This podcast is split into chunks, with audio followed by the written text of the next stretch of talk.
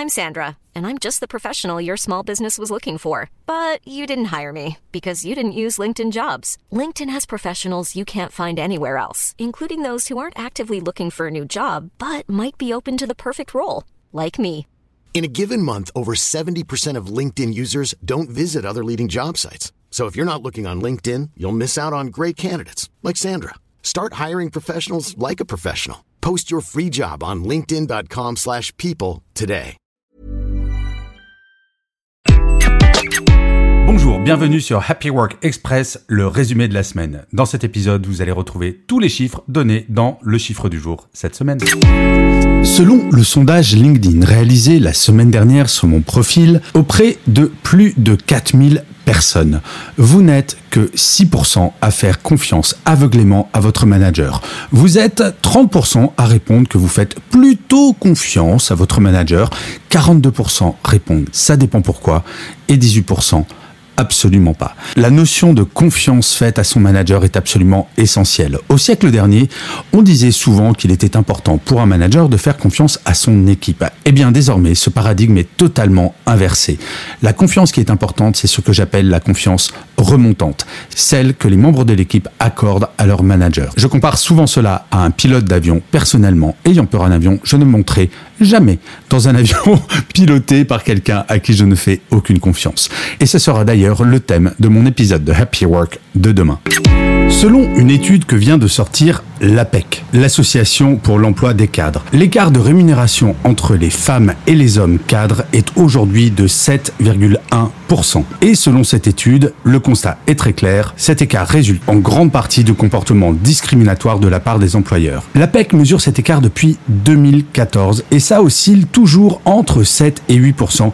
Mais le problème, c'est que cela s'accentue avec l'âge. Pour les femmes de moins de 35 ans qui sont cadres, l'écart n'est, entre guillemets, que de 3%, mais il peut monter jusqu'à 10% pour les 50 ans et plus. En fait, on le constate bien, les choses sont en train d'évoluer, mais les femmes les plus âgées, malheureusement, ne rattrapent pas le retard accumulé depuis des années. Mais il faut être attentif, car si le constat sur les jeunes femmes cadres est plutôt positif et cela va dans le bon sens, 54% des femmes ont été augmentées l'année dernière, ce qui est 10 points de plus qu'en 2021, mais chez les hommes, ce n'est pas 54% qui ont été augmentés, mais 59%, et ce chiffre a progressé de 11 points par rapport à 2021. Bref, nous le voyons, il reste du chemin à faire.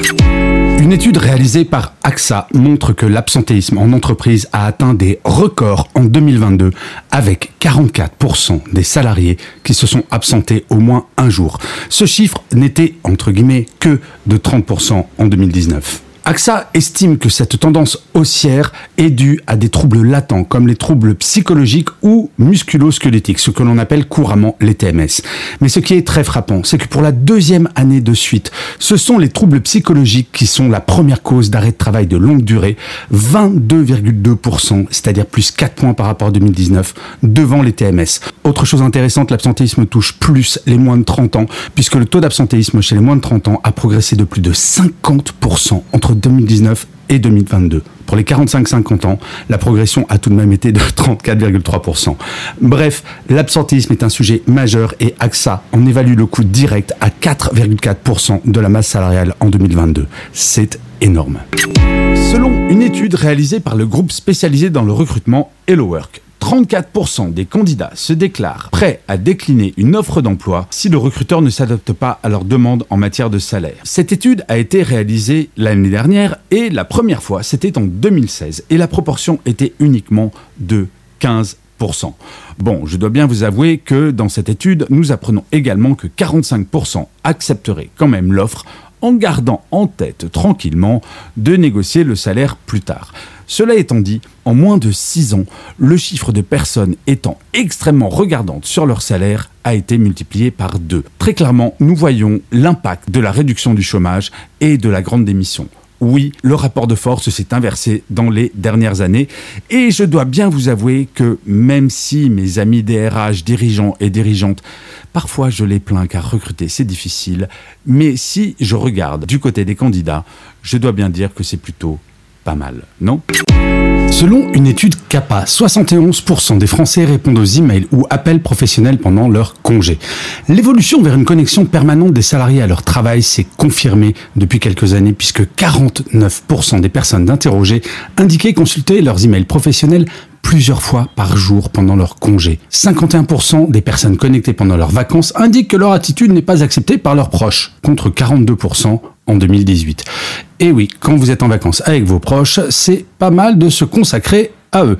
Mais 79%, et ça c'est pour moi le chiffre le plus inquiétant, de ces personnes qui se connectent pendant leurs vacances estiment que le suivi constant du travail pendant les vacances permet d'être plus serein à la rentrée lors de la reprise de leur emploi. Le problème, c'est que si on se connecte pendant ces vacances, eh bien par définition, on ne déconnecte pas, on ne se repose pas et on arrive psychologiquement fatigué après des vacances.